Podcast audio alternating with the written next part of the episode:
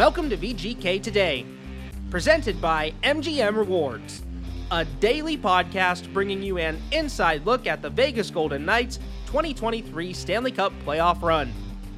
I'm Justin Russo with the Golden Knights on Monday, June 12th, with the VGK gearing up for Game 5 of the Stanley Cup final tomorrow, looking for their first chance to capture the Stanley Cup, and they're looking to do it on home ice. Now, as much as we've tried to give you some insight during this Stanley Cup run for the Golden Knights here on VGK today, there's another crew that's been doing a wonderful job at taking you inside the playoffs altogether. I'm talking, of course, about the great people that put together Quest for the Stanley Cup, a series that follows the NHL postseason and gives you access to those moments that you don't otherwise get to see through exclusive interviews, behind the scenes content, and mic'd up players, coaches, and referees during games. They've done a great job so far this postseason, and of course, during the final, they've had a lot of great content with the VGK and the Florida Panthers as each tried to capture their first ever Stanley Cup. To get some insight on the show overall and how the current season is evolving, Ashali Vise sat down with the show's producer, Eric Paulen. All right, thanks, Justin. Well, one win away, that's all it's going to take for the Golden Knights to raise the Stanley Cup for the first time in franchise history. And what a journey it's been. And I'm here with Eric Paulen, who's had a front seat uh, the whole way. Uh, he's a producer uh, for Quest for the Cup. It gives you a really good behind the scenes look at everything Vegas Golden Knights throughout this playoff run. Uh, Eric, if you could first, just for anyone who hasn't seen Quest for the Cup for any reason, first of all, they aren't doing it right. Uh, but uh, what's the goal of the show?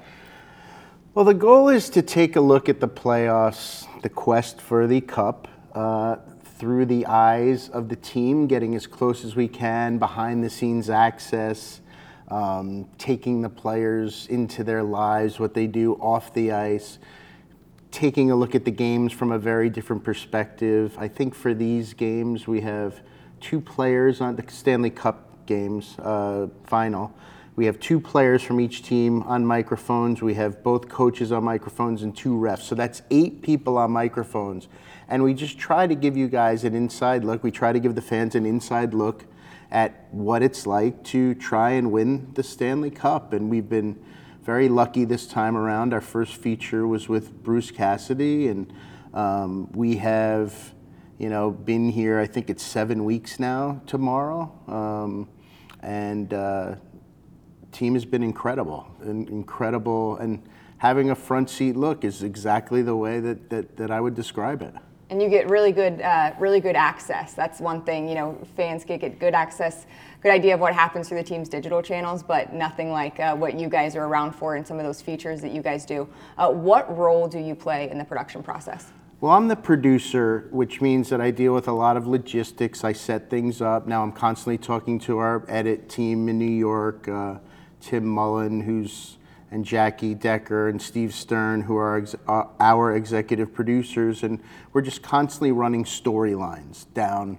You know, here's what we want to do. Here's like, here's what we want to do next. Here's our focus. Can we do something with him? And the PR crew from the Vegas Golden Knights has been, bar none, as good as good a set of people that I've ever dealt with in 35 years in this business. So it's been can we do this? Sure. Can we do? Can we go to Adin Hill's house and make coffee with him, not knowing that he makes an unbelievable cup of coffee? That's in the, the last episode. You'll see it. But um, it's just been this incredible experience, and the guys, after a few days, have really made us feel that um, welcome into their locker room and you know, there's always that line that you don't want to cross, and they just, everybody, the coaching staff, and every person on your staff, and and the players, and that they they they've just welcomed us in, and it's been it's been unbelievable.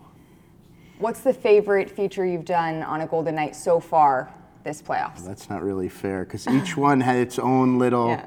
and I'm going to answer it very politically correctly. I mean, Bruce and his staff have given us access to watch his film sessions.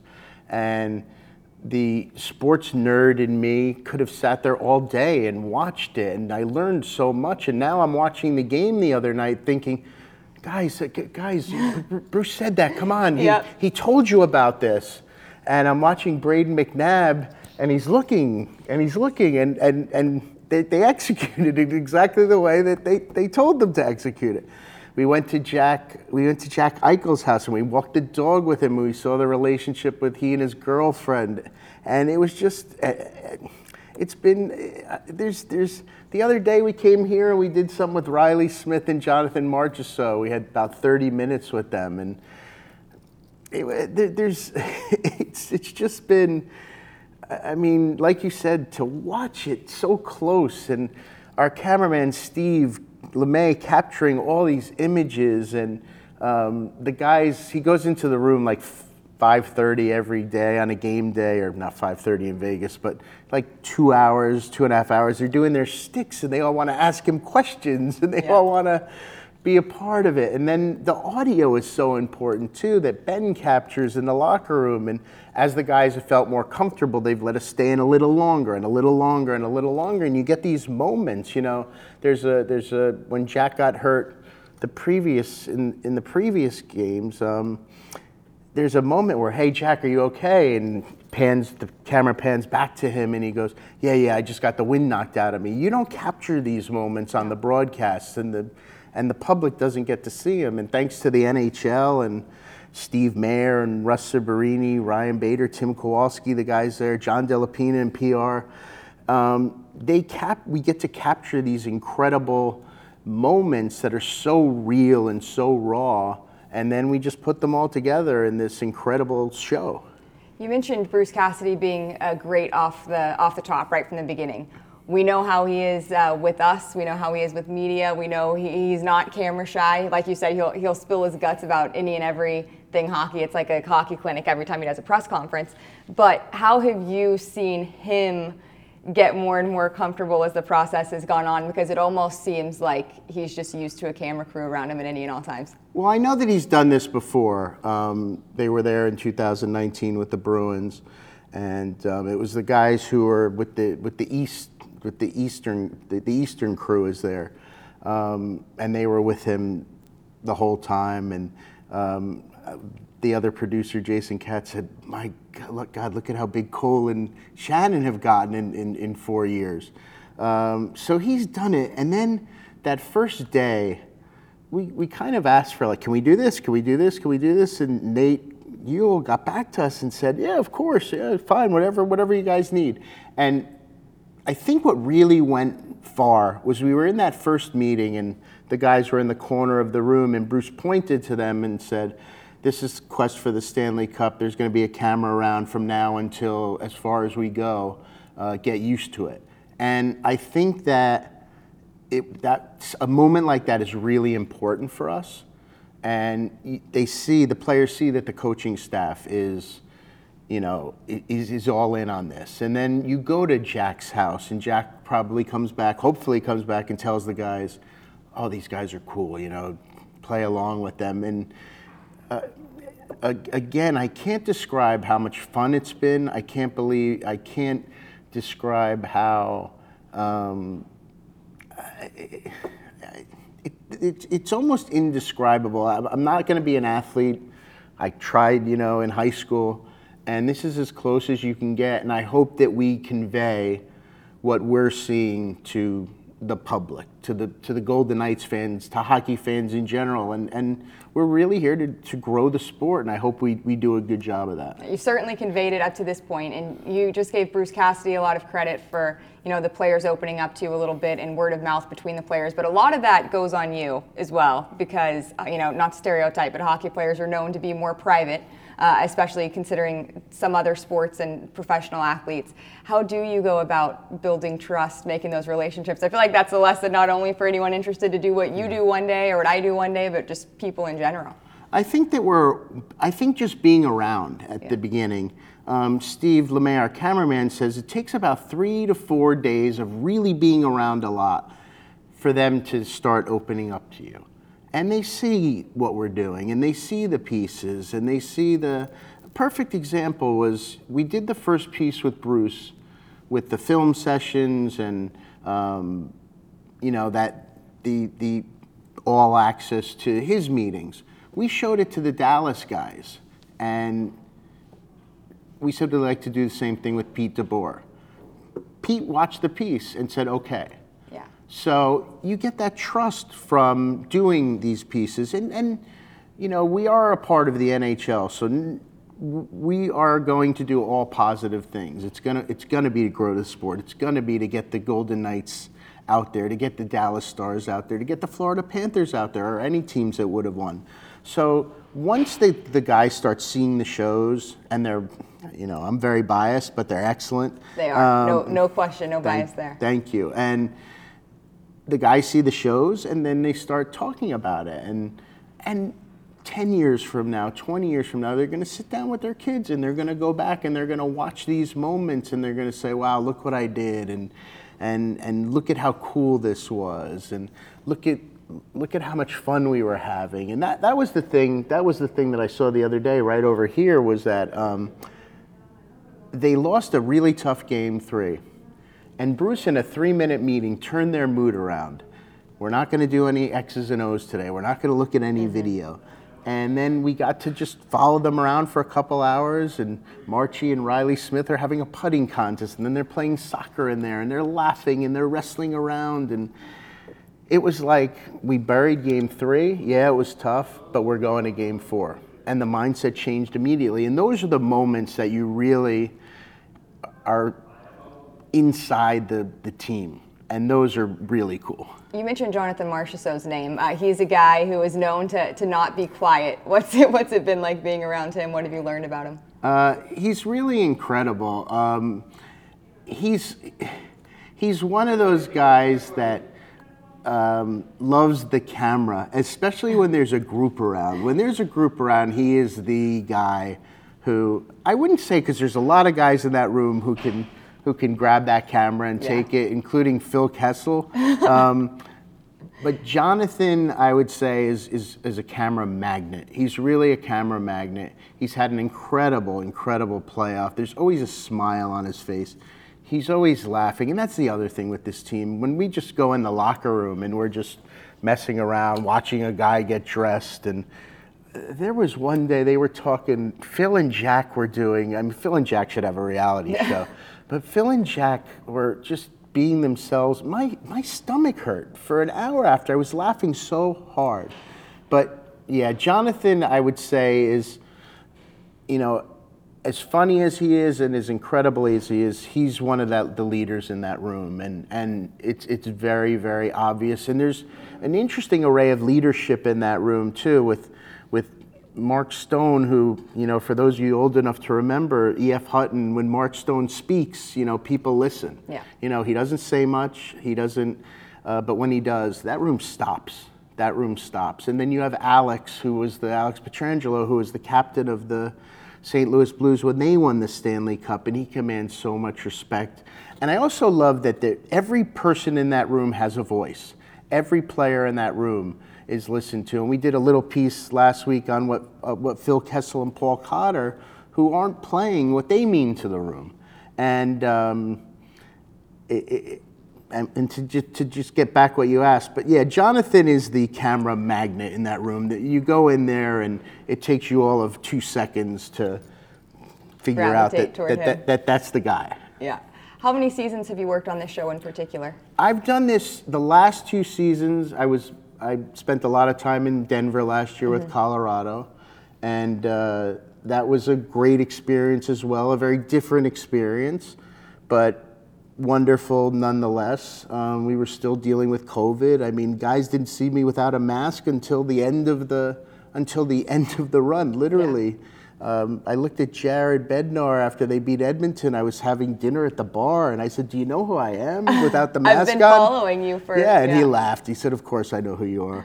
Um, so it was a very different experience. And even, I mean, you think back to it, it's a year ago, and we were still wearing our masks, Right. and and COVID was still prevalent. Um, and I I did this in 2000.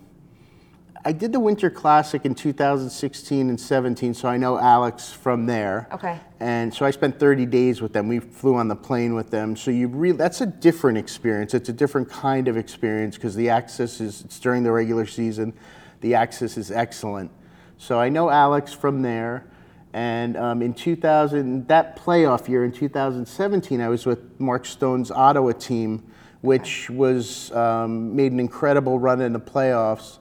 At the they they lost in seven games to Pittsburgh in double overtime. They had about two and a half lines going. Everybody was hurt. Um, so, I, I, and then in 2018, I did all the editing. We did one minute pieces. So I, I guess four or five years I've been involved, on and off. You mentioned Alex Pietrangelo's name and that you followed him when he was with the St. Louis Blues during the uh, Winter Classic. Steve, your videographer, also covered both him and Ivan Barbashev when they won the Cup with St. Louis Steve back was, in 2019. Steve was with us. Steve was with us. That was the first time I ever worked with Steve in 2016. Wow, So he was he was with he was with Alex and I back then. Alex got the timeline confused because he said, you know, we did this in 2019. I said I wasn't there in 2019. He's like, yes, you were. You were there. I But said, "No, I Steve wasn't." was. Steve was there, and Steve was there in 16 and 17. Not to ask you to speak for him, but you know he was around Alex Pietrangelo at that point, Ivan Barbashev at that point. Uh, you know the biggest moments of their professional careers up to that point, most exciting moments outside of you know their marriages to their wives and having children. Um, what's it like for you guys? Like, how does it come full circle when you have a chance to be around those same guys again after you know being part of those big moments with them?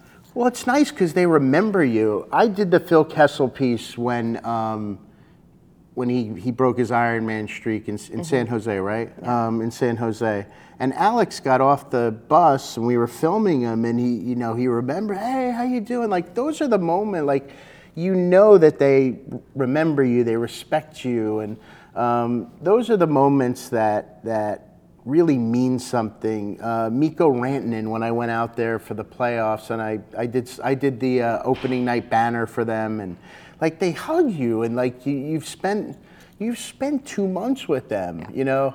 Um, and we are there every we're there every day, whether we're talking to them, whether we're doing a piece with them, and they see us, and and you do become part of the landscape, especially in a situation like this where the team has just given us access to as much as possible within reason. So, yeah, it's really it's it's incredible to be you know like you said the front row observer to these to these incredible moments. I remember being on the ice last year with with um, with Colorado, and there were very few people in the locker room filming. I mean, it was the team, it was the staff. NHL Network had a camera that they were going in, and us. I mean, there's 40 people in that room, Yeah. 50 people in that room, and we're one of them. I'll never forget that ever. So you've done a lot of production work covering many different sports, many different events. Why do you love hockey? You know, I, I liked hockey. I liked hockey before I started working on it, and then I fell in love with it. And now there is not a night that when the playoffs start, if I'm home or if I'm on the road, I will stay up and I will watch. It doesn't matter what series it is, I am watching every single game until the end. If there are four games on, I'm watching as much of the games. And I live on the East Coast, so I'm not sleeping. It's Yeah. one o'clock in the morning sometimes these games end, and then you're wired. And, and you, you, you find in these teams guys that you like and guys that you respect and who respect you, and you, you, you do, you naturally get invested in them.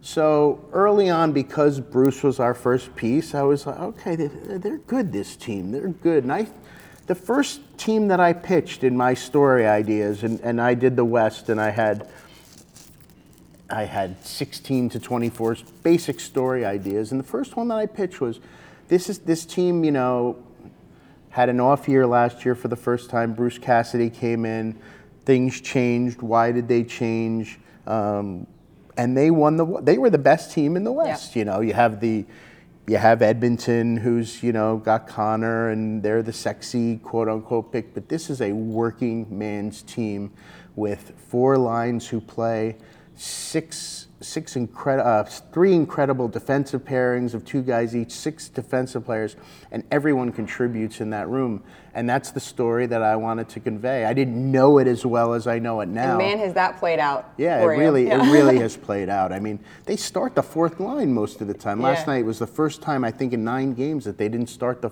the, the that they didn't start the fourth line. Yeah. I guess he wanted to change things up, but um, yeah, I mean that you're you.